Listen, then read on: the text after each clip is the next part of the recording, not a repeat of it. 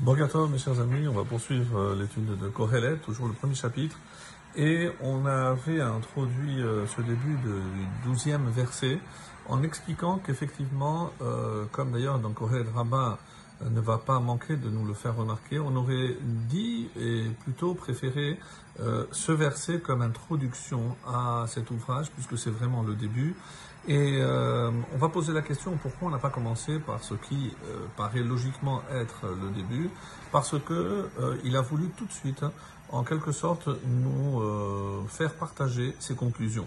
Comme c'est marqué, Tamtsit Ripoussav, donc quel était le but de ses recherches, Vehesegav, et qu'est-ce qu'il a atteint, quels ont été finalement les résultats de ces recherches-là. Et si je vous lis donc euh, le début donc de ce verset 12 qui aurait dû être le début, on dit Ani kohelet hayiti melech al Israël birushalayim. Ani kohelet, je suis kohelet, hayiti melech, j'étais roi al Israël en Israël birushalayim à Yerushalayim. Et kohelet Rabbah dit Amar Rabbi bar Rav Nachman, euh, pardon, bar Yitzhak. Voilà ce qu'il aurait dû être, hein, normalement, le début de ce livre. Vela, Manir Tavkan. Alors pourquoi on a fait le douzième verset, non pas le premier comme introduction? Et la chaîne Mukdam Umuchar Batora, Koel et Rabba dit, de toutes les façons, il n'y a pas euh, d'ordre chronologique. Donc ce n'est pas parce que euh, ce verset apparaît là qu'il a été dit ici, peut-être pour d'autres raisons, on l'a déplacé. Et c'est ce que Ratzalomar, qu'est-ce que ça veut dire? Kevan Shekan al Reshik Darko Puisque ici, il va nous faire part de ses recherches. Pourquoi il s'est lancé dans une telle recherche? Mais par contre, les versets qui ont précédé, les versets jusqu'au verset 11 qu'on a déjà commenté, qu'est-ce que c'est? Kvar Ripusav Ve Hesegav. Il nous a déjà fait euh, partager donc ses conclusions en quelque sorte de cette recherche. Et en quoi consistent ces recherches? C'est la suite, c'est le verset 13 qui dit Venatati et libi lidrosh velatur bachokma.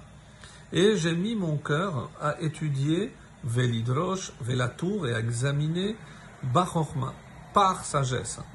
Quoi? Qu'est-ce qu'il voulait analyser, scruter, réfléchir?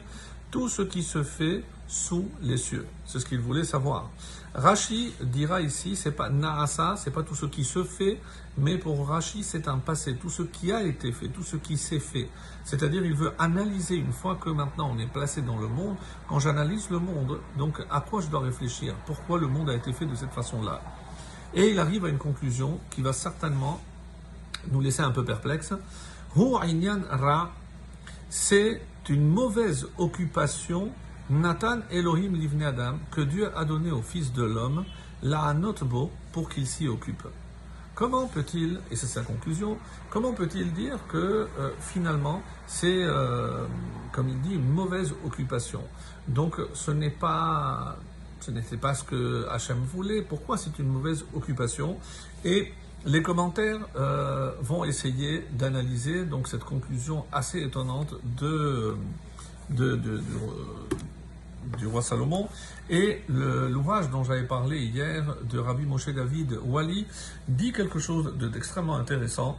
Pourquoi Pourquoi c'est Inyan Pourquoi Inyan Pour revenir à cette notion qu'il avait déjà développée, à savoir qu'on est ici dans le monde Asiya. Et le monde de la Asiya, le monde de l'action, ce qui va déterminer, c'est évidemment ce que l'homme va faire. C'est pour ça qu'on dit Kolachem Naasa. Naasa, c'est une allusion, d'après ce Rav, au monde de la Asiya, le monde de l'action. Et il dit Nathan Elohim. Pourquoi Elohim? Pourquoi il utilise ce terme de Elohim? C'est Midat Hadin. Dans ce monde, Hachem agit avec l'homme avec Midat Hadin. Donc, et évidemment que l'homme ne peut pas tenir si Hachem nous juge que uniquement par Midatadin. Et de quel homme il s'agit? Quels sont les hommes qu'il veut éprouver à travers Midatadin Il dit c'est les tzadikim. Ce monde a été créé pour éprouver les tzadikim. Et si on dit, mais Hachem qui peut scruter, c'est lui qui le dit, si Hachem peut scruter le cœur, il sait déjà ce qu'il y a dans le cœur de l'homme. Pourquoi le mettre à l'épreuve? Et il dit, c'est évidemment ni pour l'homme, ni pour Dieu, qui le sait, mais c'est pour les autres. Pour que les autres apprennent des épreuves des justes, hein, que ce monde a un target, ce monde a une finalité. Donc c'est pour ça qu'on dit Inyan Ra, Pourquoi? Parce que si les gens qui voient ne tirent pas cette conclusion, alors ça ne servira à rien. Et c'est sa conclusion.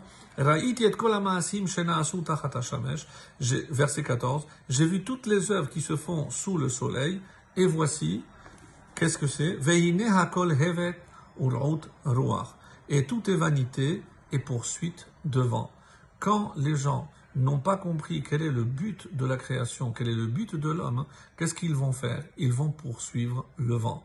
Et c'est comme ça que il faut lire ce passage. Pas Chazve Shalom, que tout ce que Hashem a créé ne sert à rien. Mais si je ne comprends pas et je ne scrute pas le pourquoi, le but de cette création, alors évidemment, ce sera une poursuite vaine parce que je courrai après le vent. Excellente journée à tous.